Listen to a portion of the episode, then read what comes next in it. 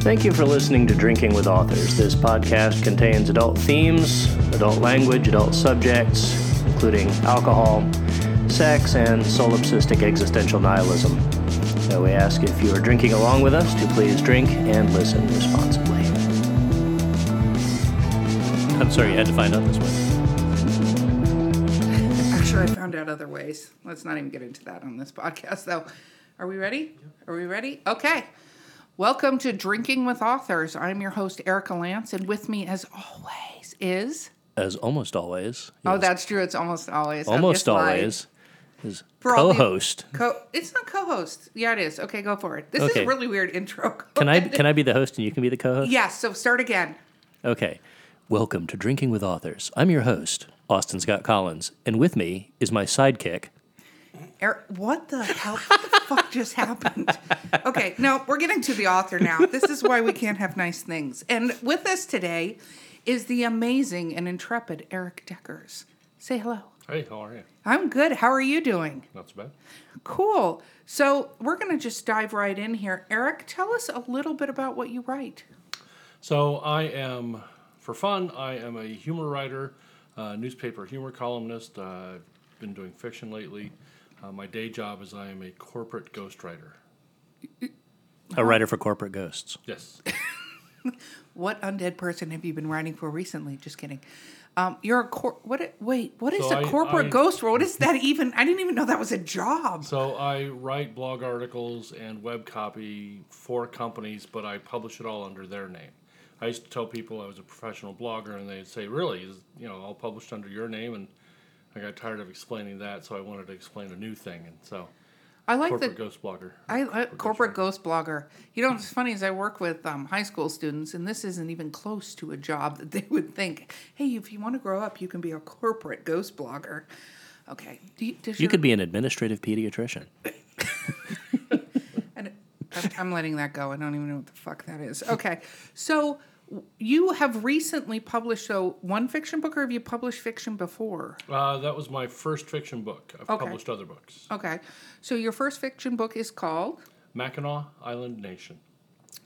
And give us, we like the elevator pitch, or you can do the really long pitch and work back to the elevator Or pitch. first one and then the other. Okay. Yes. So basically, imagine if Mackinac Island, Michigan, were forced to secede from the United States, and Congress took two years to repatriate it. What would that look like? Wow. See, that, uh, I, they would probably look much better than our current state of affairs, no offense. But Yeah. I think they'd be much happier.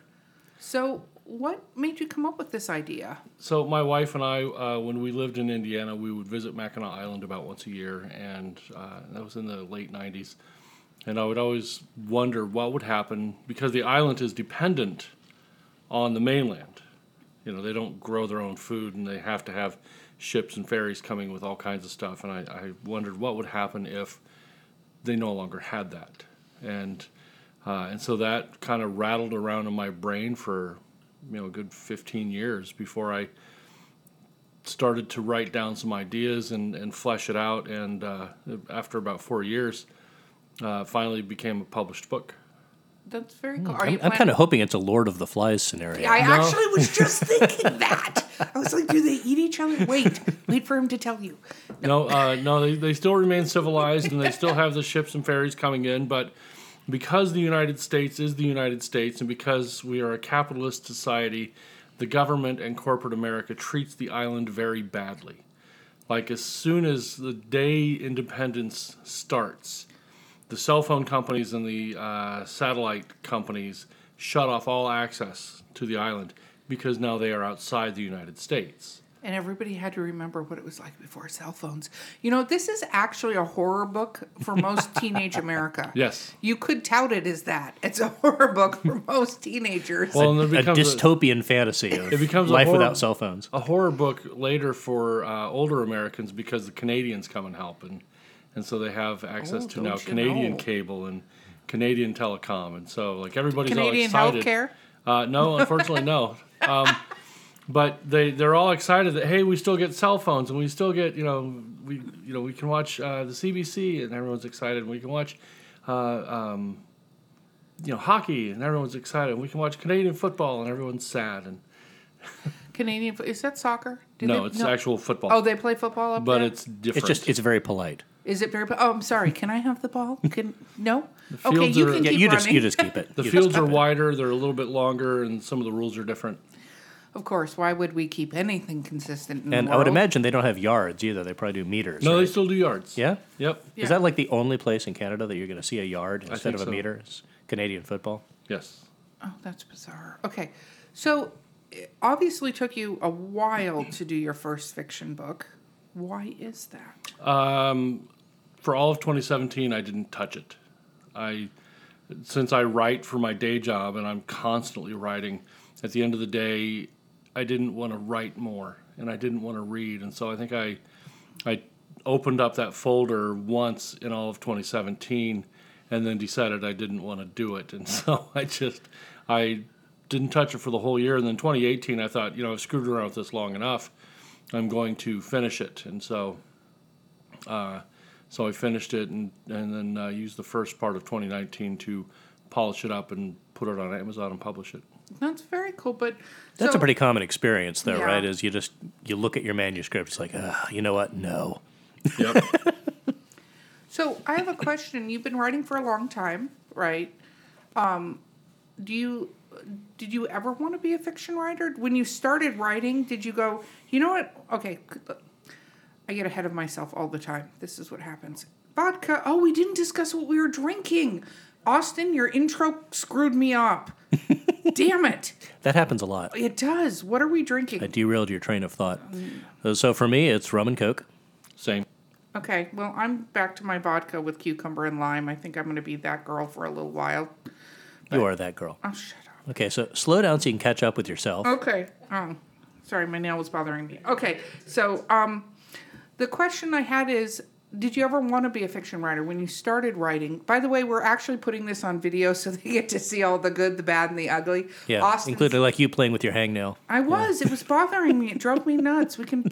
I, whole fist in I, her I don't care what you know about us. Okay, so um, you when did you started writing? Take us back in time. Scooby Doo. Let's go back in time to the beginning. I wanted to be a writer when I was first when I was 12. Uh, when I was in sixth grade, I got this book on like how to be a writer, and it was it was this book of essays of like Kurt Vonnegut and uh, and all these other writers. Uh, Okay. But um, but I, I read this book and I realized that this was a thing that I could do. Yay for recording in your home. Just in case anyone's wondering, that's my boyfriend yelling it for honor. Go team. So, okay. So you realize. So I read this book and I thought I want to be a writer, but then I didn't do anything about it. And then when I was uh, 16, I read uh, because a banned books poster told me not to. Uh, hey, I there you go. Reverse psychology. Yep. I read uh, Catch 22 and uh, Breakfast of Champions and Hitchhiker's Guide to the Galaxy. There you go. And That I is thought- one of my favorites. Hitchhiker's Guide. to Well, the Shout out to Douglas Adams. Yep, and I thought I want to do that. I want to I want to be able to write satire and make fun of people, and I want to swear in books. Okay, those are those are life goals. I like that. And then again, I didn't do anything with it, and I didn't start writing until I was in college, and I started writing for my uh, daily newspaper, and just sort of kept doing it from there. I was always pretty good at it and didn't realize it, but I would uh, I would just write whenever I could, and then I started writing essays, and I thought I could be an essayist. Not realizing there's no such job. Yeah, well, yeah, now. But if I had lived in the 1800s, I could have easily been an essayist or a pamphleteer. Uh, sadly, Oh man, that is a career we need to bring back. I know. I so what do you do? love I'm a pamphleteer. So that wasn't an option, and so I thought maybe I'll be a columnist, but I, I could only write funny stuff, so I decided I will be a humor columnist. I was a big fan of Dave Barry, and uh, so I started writing a, a humor column, and I had a small weekly paper in northern Indiana that started publishing me, and they still do, 25 years later. You've been writing for a paper for 25 years.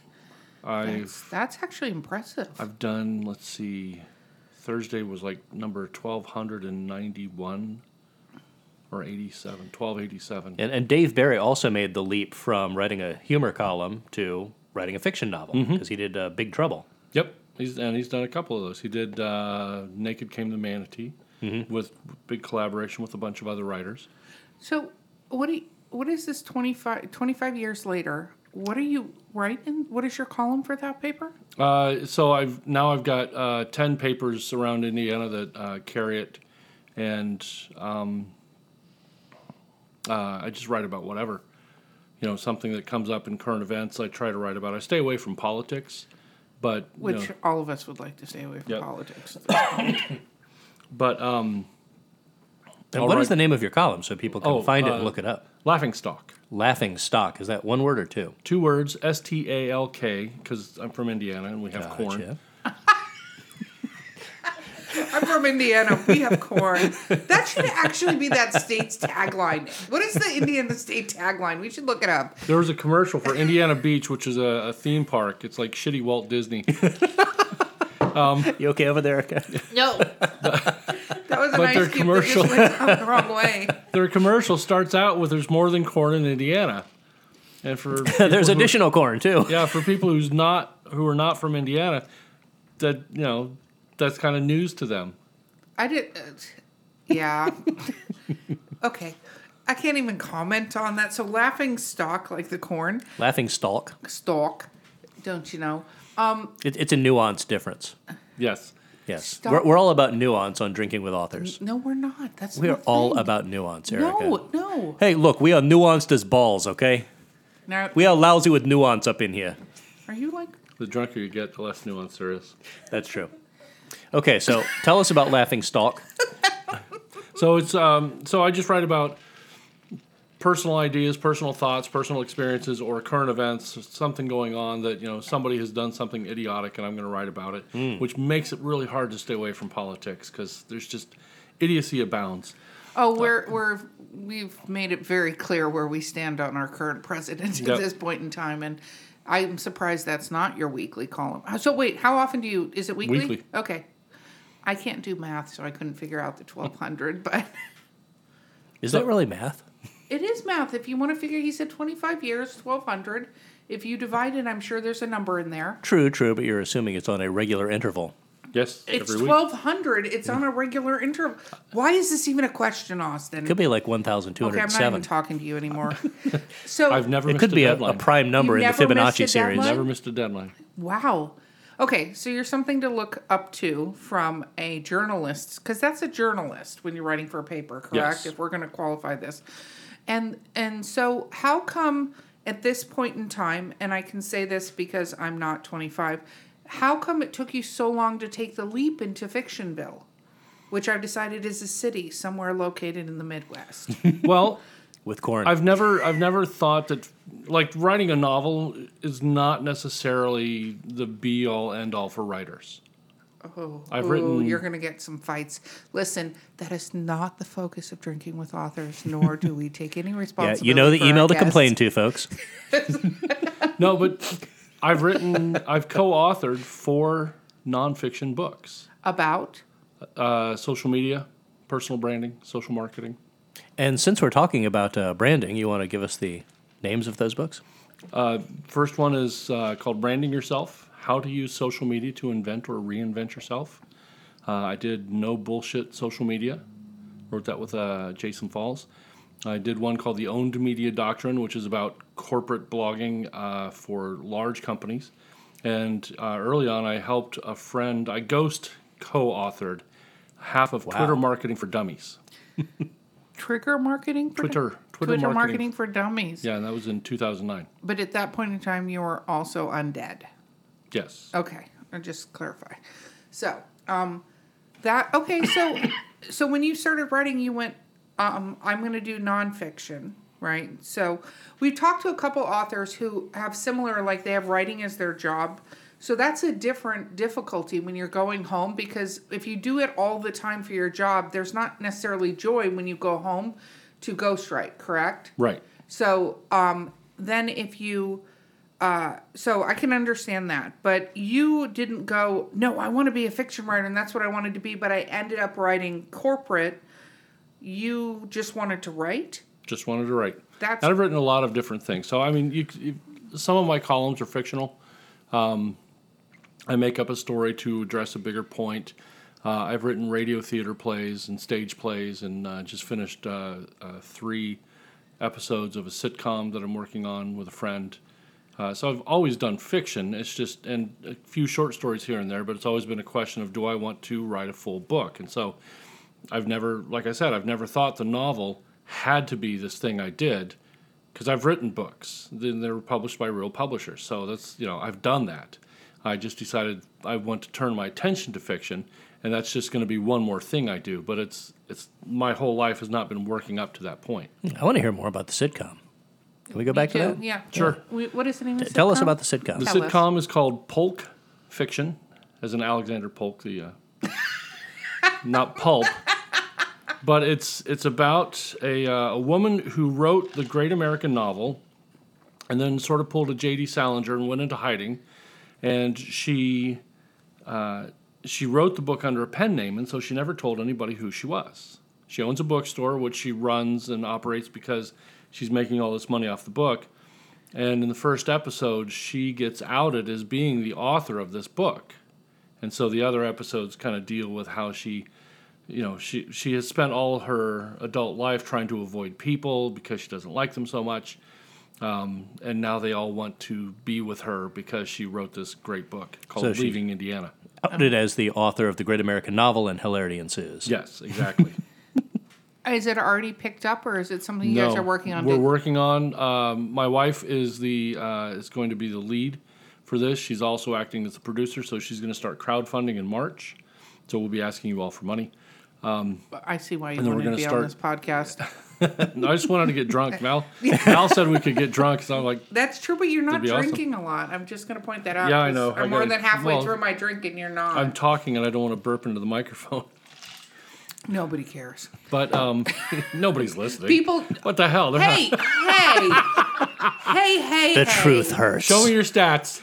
You know what? I have. We have since we only started this this year. We We've got at least three listeners. We have Mom. over a hundred Facebook likes as of now. So I'm just going to point that out. You're welcome. I was one of them. Yeah. Okay, we have over 99 organic Facebook likes. Thanks, mom. Yeah, exactly. Okay, this this podcast is enjoyed by tens. you know, you asked to be on this podcast. I did. So, okay, so you you're writing the sitcom, you're writing plays. I've done a lot of plays actually, and I'm working um, on a couple more scripts for actual um, films. It's a little bit different, isn't it, when you're talking about writing in that medium? Because unlike fiction stories, you're not. And I think this is probably true with journalistic stories too. With fiction, you sometimes have to build a little bit of a world that you're telling people about.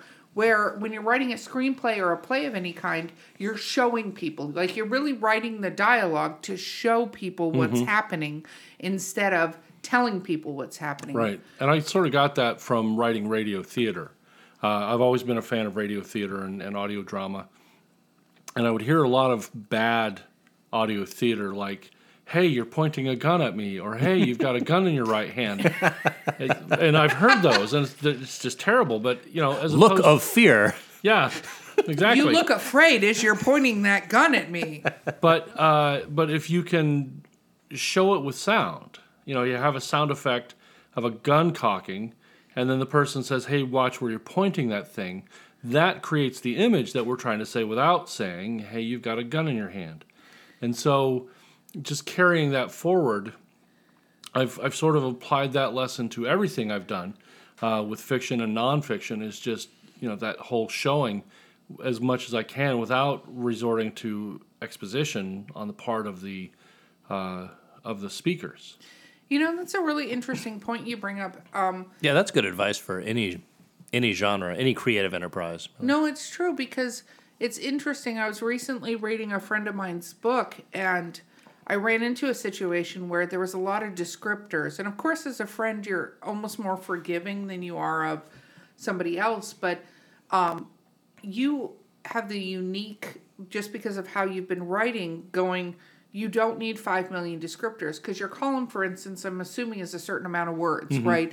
So you have to compact it. So you have to get the story across in that amount of time. Where sometimes fiction books, I'm just going to Passage of Plains, Plains of Passage, whatever, a Clan of Cave Bear series, where she described in chapters the grass. And it drove me completely nuts. like I'd try to skip through that part because Clan Yep. of the Cave Bear was amazing. But I don't need to know where the tree came from, what its leaves look like, why, you know, what happens when the season change. Nobody gives a flying crap about So you're not into arboreal fiction.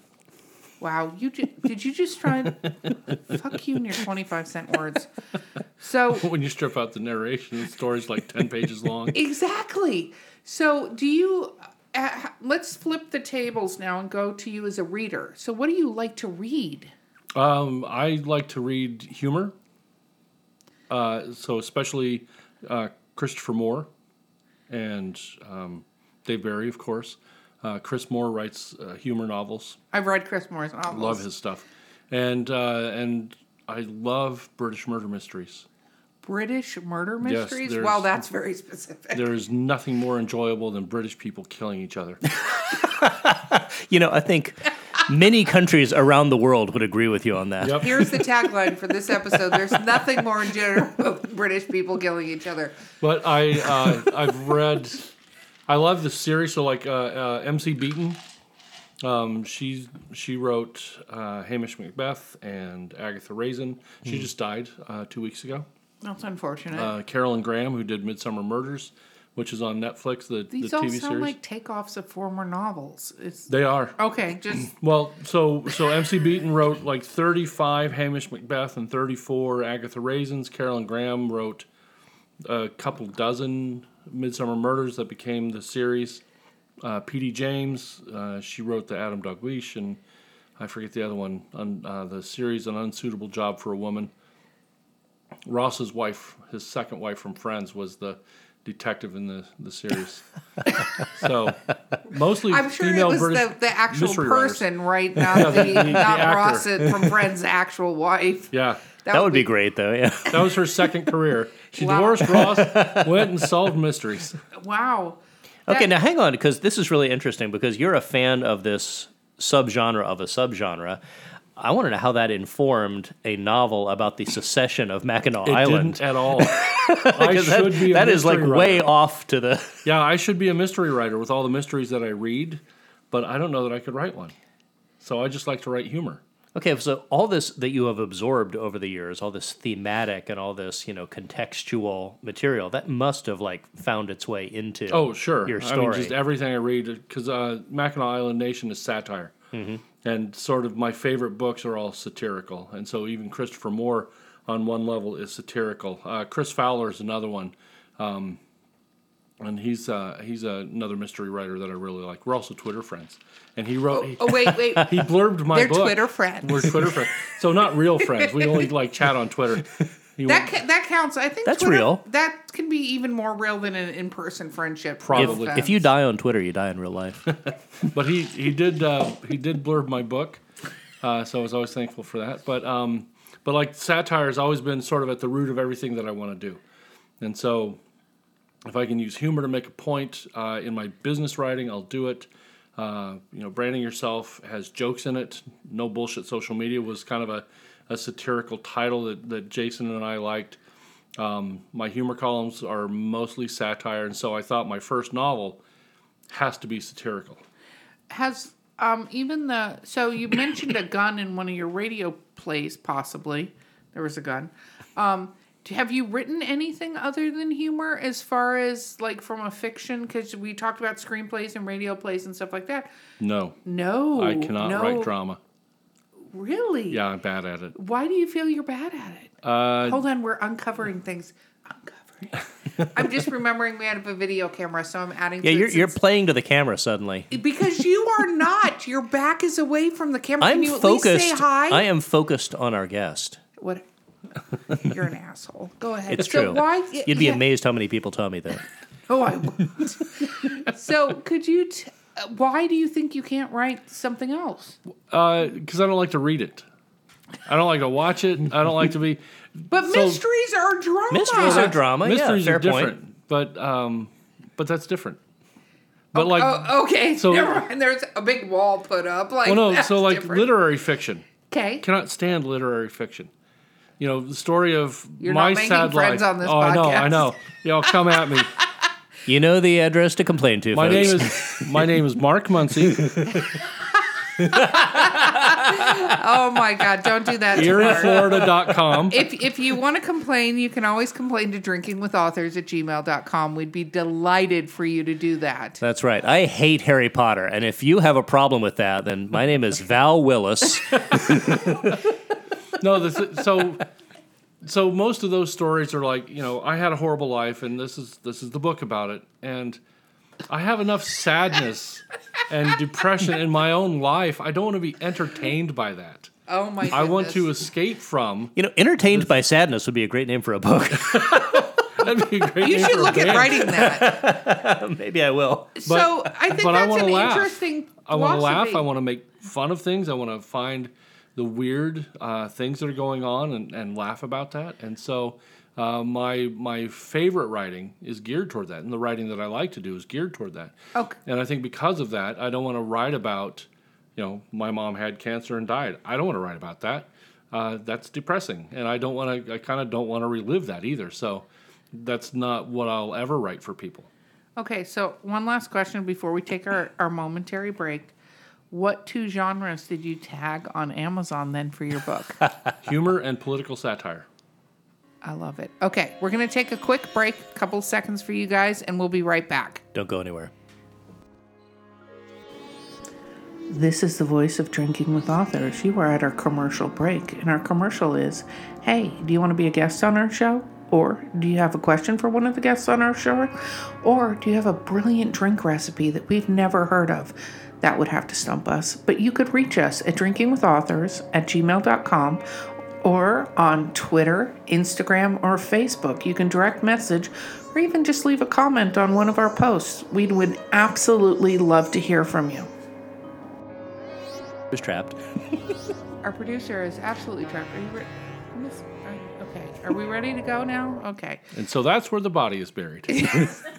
And then they just kept rubbing on the camel until the word modeling was completely obscured. so, no, true story, true story. That Anyway, is- good times. So, um, we're back.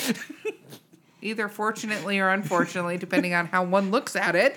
So, what were we just mentioning that cr- you would like Kraken Rum to sponsor us? I don't think that's the name Yes, of it. Right? I'm, a, I'm a big It is? fan of Kraken. Kraken Rum. Yeah, so I think that So- should be our first uh, corporate sponsor for So drinking if- with authors. If they want to do that, they can reach out to Yeah, us so at Drinking with Authors. Whoever whoever runs their social media program.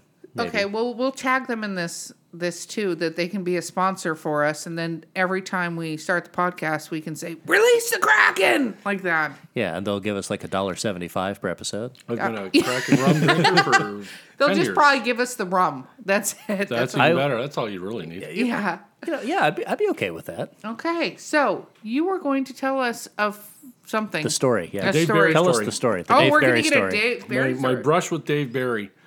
I uh, I had been writing columns for about ten years or so, and I sent him a few with a letter that said, "I you know I'd like you to read these and maybe give me some feedback on them, kind of your your blessing, your professional blessing on them. If you don't want to do that, then could you at least send me an autographed picture?" and a month goes by, and I get an envelope, and all that's in the envelope is an autographed picture. wow. Well, I think so a that was month his is no. yeah. I think a It- month. It's nice that you gave him an out, though. I I appreciate that. I actually wanted the autograph picture. That's a. You were like, I really I wanted care the autograph picture. Fuck him. Like, but we love you, Dave Barry. I- just in case you want to be on the show. it hung on my office wall for a long time. Dave Barry or the autograph picture? the autograph picture Okay. of Dave Barry next to my uh, autographed picture of Mr. Rogers. You met Mr. Rogers? No, Rogers? I just got an autographed picture of him. Okay, you could have just totally fucking made up a story right there about Mr. Rogers. Fiction writing. Come on, man. Fiction. it would have been humorous, so you could have written it. So, what are you working on next? Let's talk about your endeavors in the future of the future. So we talked about the sitcom. We're uh, we're hopefully going to be shooting that around April. So that's uh, c- uh, coming up. I was going to start on one book idea, and then in, in the last two days have just been derailed by another idea. That happens. And That so now I happens to don't us know. all the time. I don't know which one I'm going to work on. Oh, tell us about it. We can we can pass judgment that means Yeah. nothing to you. T- tell us about both of them, and then like we can put it to a vote. So Yes. the first one, There's two of us, so we might come to a tie. Well, the whole internet could vote on this. This is true. all 100 listeners. You know what? Say one like- more thing about our listenership. I'm sorry, but there are trolls that are our listeners, and they will take you down. One of them's named Amanda Byrd. Yeah, at least at least half of our with a listeners Y. are Russian bots, but Yes, Amanda Byrd with a Y dot com. yes. She will take your ass. No, go uh, ahead. Tell us I, your I ideas. did, Amanda. I was listening to you on the way down here. You do sound frightening, so I'm I'm saying all this in love. Yeah, oh, I love don't hurt that. Is me. it because she writes about serial killers? She said she wasn't, but I don't know. I no, none of us voice. believe that. We Yeah. lock our doors now. It's fine. so tell us. I, I move frequently. So the, the first book that I've been thinking I've been thinking about is a a national news director has a meltdown on national TV and leaves the industry, gets hired to run a very small, rather shitty TV station in Midland, Michigan. It always finishes second to a large religious TV station run by this mega church, uh, which tells you how bad the, the small station is. and so he and a freelance journalist friend uncover some shenanigans at the mega church and they try to figure out how to break the story. I love shenanigans. Okay, tell us part two. I'm I'm already loving this story. Yeah, I think I, so tell us part two. that's got potential. I'd read one? that. The other one, uh, I'm still working on the details. Uh, so I, I don't I work from home, but I also have a co-working space that's in a mall in the uh, in the in a mall in Northeast Orlando. A Co-working space in a mall. Mm-hmm. Okay. Pretty cool. Ah, do you mean like a shopping mall? a shopping mall. Yep. So it's not one of these shared office centers you work. No, out- like the National Mall, Erica. You know what? Tone. Like it's in the middle of the reflecting pool. Tone. like it's in the reflecting pool. No. So good? you okay? Shopping mall. You know what? You are not ganging up on me on our podcast. That's not happening. No, it is a proper shopping mall. It's the Oviedo Mall. Okay. and one of the uh, retail stores has been turned into a co-working space. That is so bizarre. I know it's cool. It's the first one of its kind, and the company that does it is uh, they're, they're friends of mine. They're planning on taking this to uh, a national model where there are other co-working spaces in other malls. But walking around the mall, I got the idea for a story. What if you were to convert uh, an abandoned mall into like luxury housing? you could have a, a 5,000 square foot house inside a mall. And That is not a bad idea, but you know what? That's know? almost more of a sitcom idea. I'm not going to lie, but I would actually put that to script. but I'm taking it one step further. Okay. It's a uh, it's a game show, a reality game show. Oh my god! Where all the residents are like in the different wings of the mall, and they all are pitted against each other. And We're stuff. going to put this. This is already a copyrighted idea. This is going on YouTube and many other channels. So if anybody tries to steal this shit, we will back this man up. But that is a brilliant idea. And have you killed in one of Amanda Byrd's novels? yeah. Quote unquote novels. I'm not going to lie. Case studies. Yeah, case studies. You will die. Okay, she knows to leave her phone at home. So This yeah, we should we should put brilliant this out there and let people vote. But I'm pretty sure that everyone is going to go for the whole shopping mall thing. Yeah, no offense, just- but that is a much funner story. Yes. So, did, is that the one you've just come up with in the That's last the one couple that of days? derailed the other one. Okay, so I have a question though. If you go to write either one of these stories, write the shopping mall story. if you go to write either one, shopping mall. Um, I want to know. Subliminal suggestion. He'll have to listen. You know, he'll listen to his own episode, Oh, hopefully several times, so that we get lots of only twice, Yeah, whatever. that's that's actually how we get listeners. That's- is the authors listen to their own podcast multiple times, and that's actually where our stats come from. Can you stop making us sound so terrible? People actually like us, but how long will the, I'm, Hi, mom. so? How long will this take you? Do you think? Because you you told us the journey of the last one. Oh, if I that- fuck around like I always do, it's going to be four years again. okay. If I sat down and really worked it, I could do it in three months. okay, so as a publisher as well, because I'm also a publisher, I can. Yeah, did say, she mention that? I will No, fucking kill but Val- you. uh, Val I don't knew know what's into Val. you today, but I like that he's pointing behind him. Nobody can see that on the camera, but Val Val's over Willis. there. Val Willis is actually here. Yeah, she's hiding. lurking. She's back up just in case I kill Austin on camera. Um,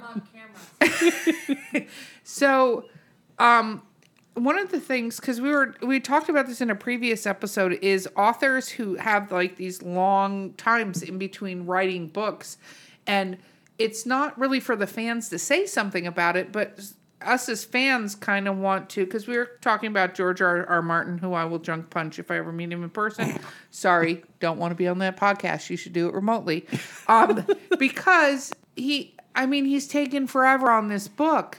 How do you feel about that? Like, as having been written journalism, but as you're talking about branding and stuff like that, so you have to, I'm assuming, have an opinion about so long to publish a book. And I've, I've thought about that. I've actually given this quite a bit of thought. Uh, is is the difference between sort of that pulp writing um, and the pulp fiction writing? I've always been intrigued by that model, especially in the days of uh, now Kindle Unlimited, and the idea that I can write a thirty thousand word book every month if I really wanted to. And Amazon could support us as well. By the way, we'd buy lots of Kraken if you did that. Exactly.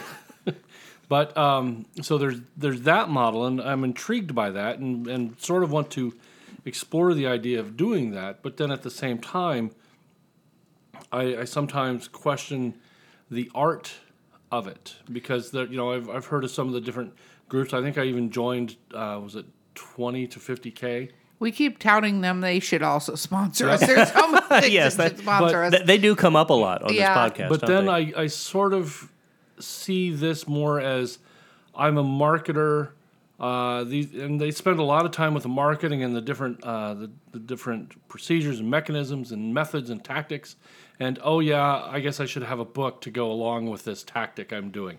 And so uh, sometimes I feel like the the authors lose sight of the art of what they're doing. And so so there's that there's that side. But then there's also the side of I need to not wait four years for my next book.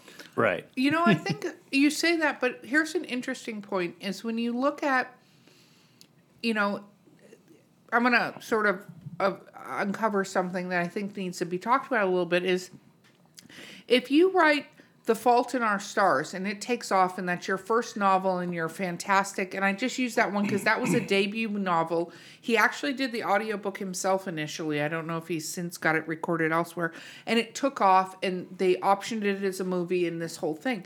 You can be one of those people, which I think every author, regardless of genre, hopes to be one of those authors that mm-hmm. they write their book and it fucking skyrockets, right?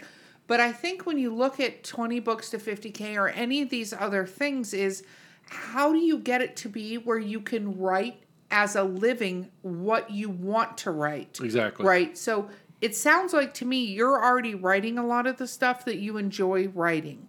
I'm not saying everything because I'm sure some of this corporate shit you're like, I'm so glad my name's not on it, right? exactly. I'm writing about how to insert a dildo properly in your bottom. I would love to write about that. Yes.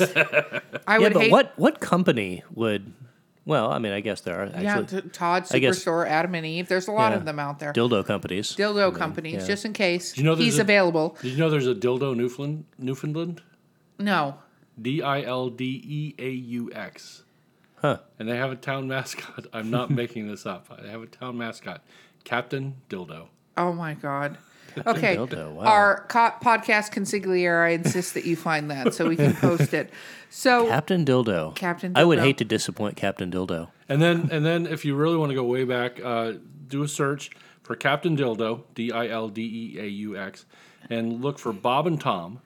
Bob and Tom was a nationally syndicated uh, morning radio show, uh, second only to Howard Stern in terms of audience and crudeness. And they did a song called Captain Dildo, and I'm sure you can find it on YouTube or Spotify. okay. So go Well, go look for it, and then email the show and report on the results. Yes. Okay, well, I want to talk about another philosophy Wait, of hold on. writing. I didn't get Hang to on. my philosophy. Let me okay, finish. you do what I'm your saying. philosophy, then I'm going to do my philosophy. All right. I I wasn't doing a fucking philosophy. Um, but my point is, you know, it sounds like you're writing because you enjoy writing and not because you're trying to be that novelist. But I think, you know, with trying to get out there and trying to get the fan base to be able to be one of those authors when you don't have the Fault in Our Stars trajectory happen.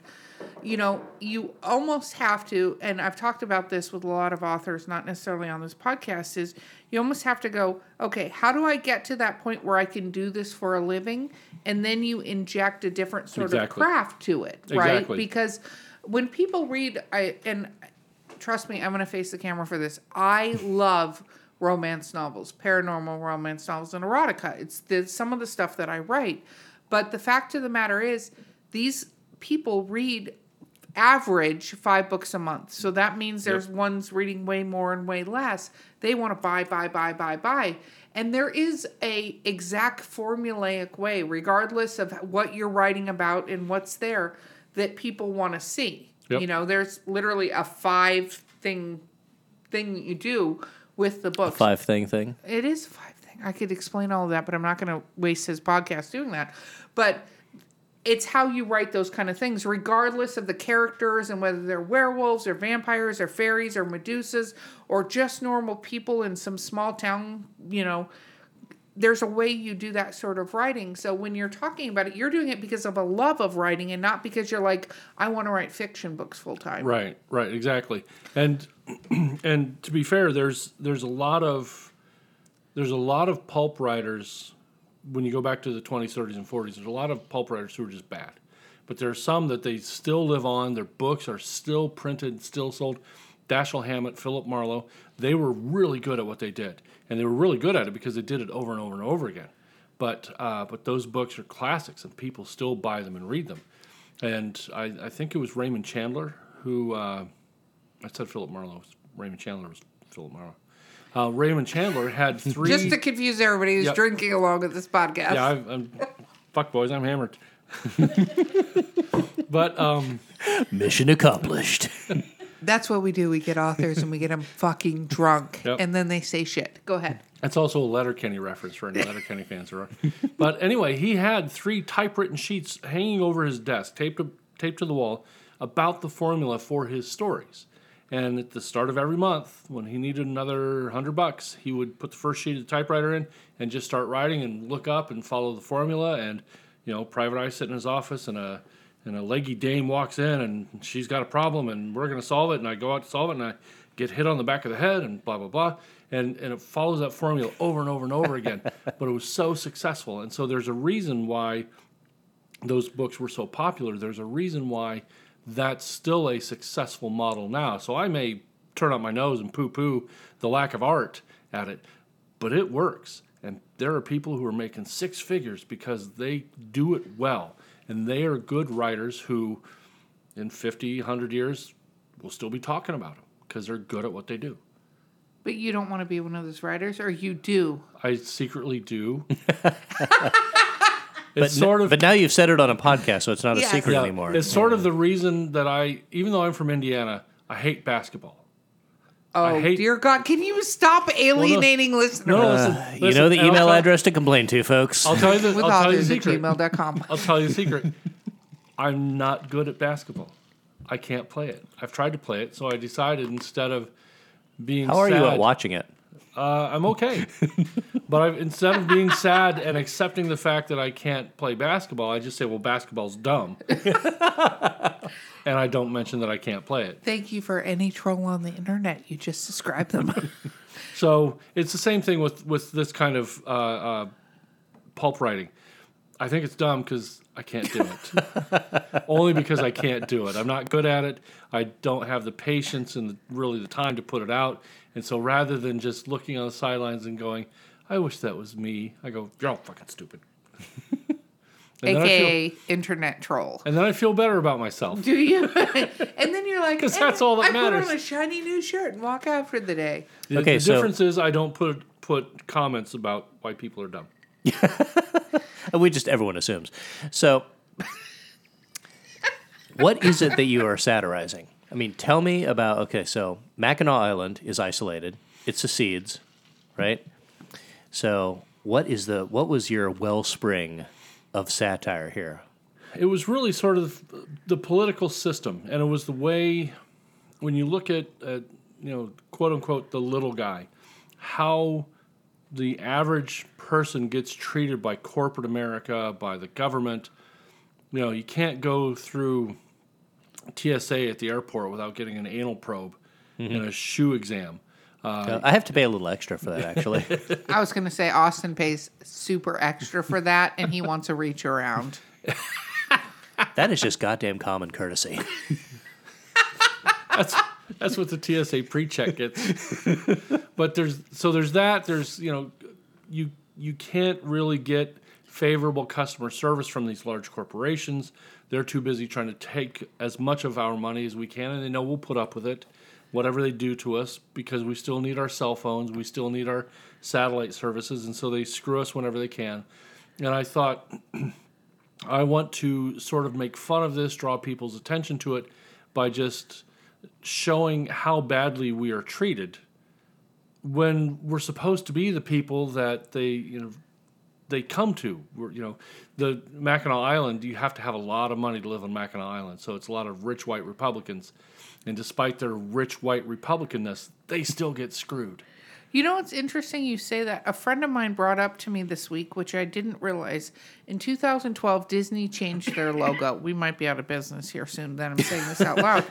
But they changed their logo, and I forget exactly what it was, but it was something about making people, like being the happiest place on earth, to being um, something very corporate and i'm not saying it correctly because i could have looked it up had i known any of this but it's interesting if you go look up this logo go ahead and search it it stopped being about happy people and it started being about the corporation doing well and stuff like that which is interesting because you look at any large corporation who doesn't have we want people to be happy and doing well and focused on customer service and then you have the joke always that you you call and you get someplace usually in another country answering questions for you with literally no care. They have a script book and goes oh they're talking about this.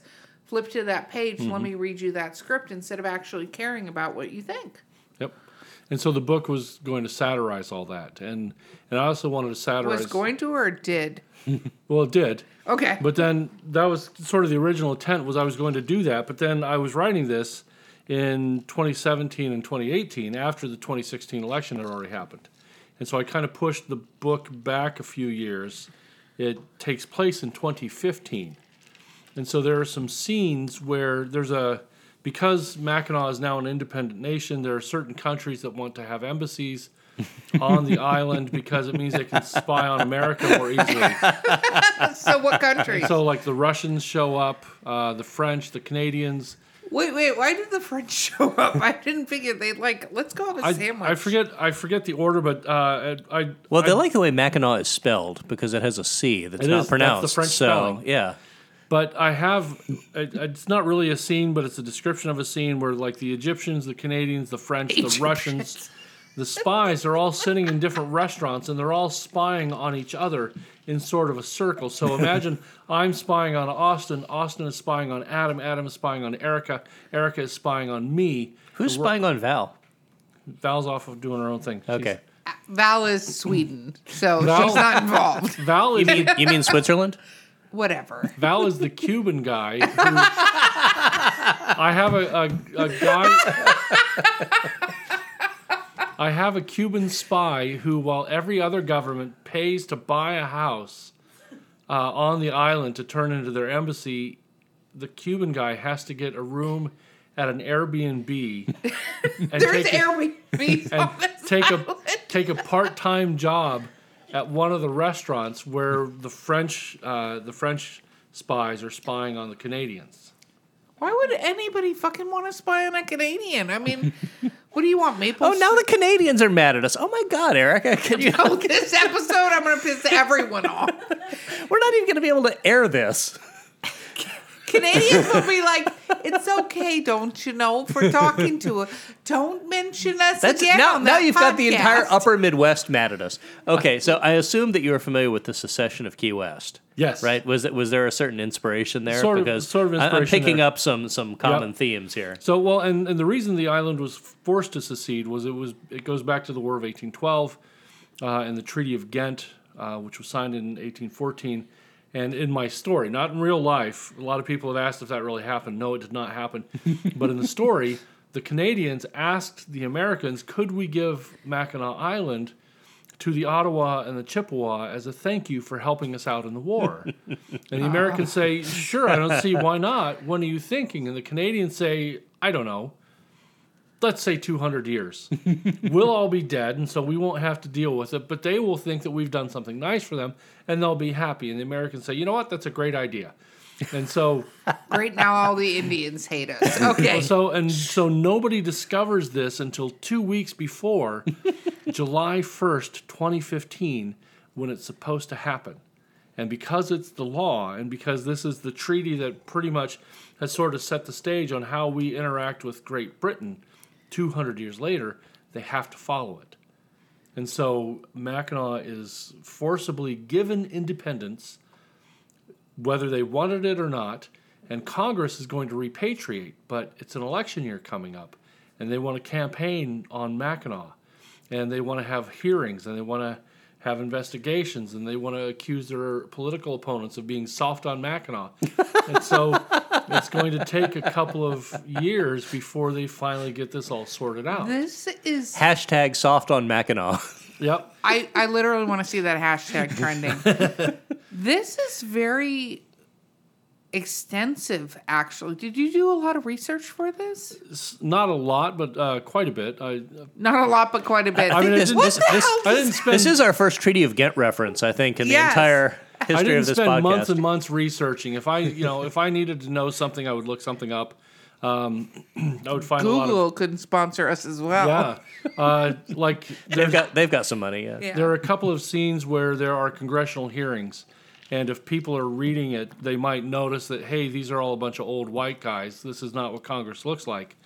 But um, but all the names of the of the congressmen who are leading this investigation, if you look back, Wikipedia, 1814 congressmen, they are all those. Easter eggs, folks. Easter eggs Yeah, a lot of Easter little- for you history nerds. Exactly. That's who it was for. So so all the all the congressmen who are mentioned and the states that they represent in those chapters are real congressmen from 1814 and the states that they uh, represented. So like if you read it, nobody uh, east or I'm sorry, nobody west of Illinois even gets a mention. Okay, so we need to close out with some branding. Yes. you Okay, need to tell so- us how to find you. How do we find you? Uh, so first you got to know how to spell my name properly. So spell it. It's E R I K. Deckers is D E C K E R S. There are only six of us in the entire world, and five of them are from Belgium. So if you Google my name, you will find me. All Unless- signatories on the Treaty of Ghent. Yeah. unless it's unless a, a web page is in Flemish, it's going to be me. So go to E Deckers on Twitter. Go to Erik Deckers on Instagram. And if you go to erikdeckers.com, it will take you to my uh, humor column website. And then just anything that you find when you Google, that's going to be me. And the name of your book again? Mackinac Island Nation. And Mackinac is spelled M A C K I N A C because that's the French spelling. Because the French love invisible consonants. Yes. And they have a word for everything. Wonderful. I want to thank you again for. Oh, I'm sorry. You're the host. You should do this. Yes, that's right. As the host of Drinking with Authors, I would just like to say thank you very much to Erik Deckers for being with us today. And I would also like to thank my sidekick and sometimes co host, Erica Lance, You're who. and I would give her an you're the opportunity to co-asshole. say her own name, but no. You're a dick. Thank you for listening. we look forward to hearing from you. And as always, if you want to direct message us, you can do that on Instagram with Drinking with Authors. On Twitter, I think it's Drinking W Authors. Drinking W authors. And on Facebook, it's Drinking with Authors.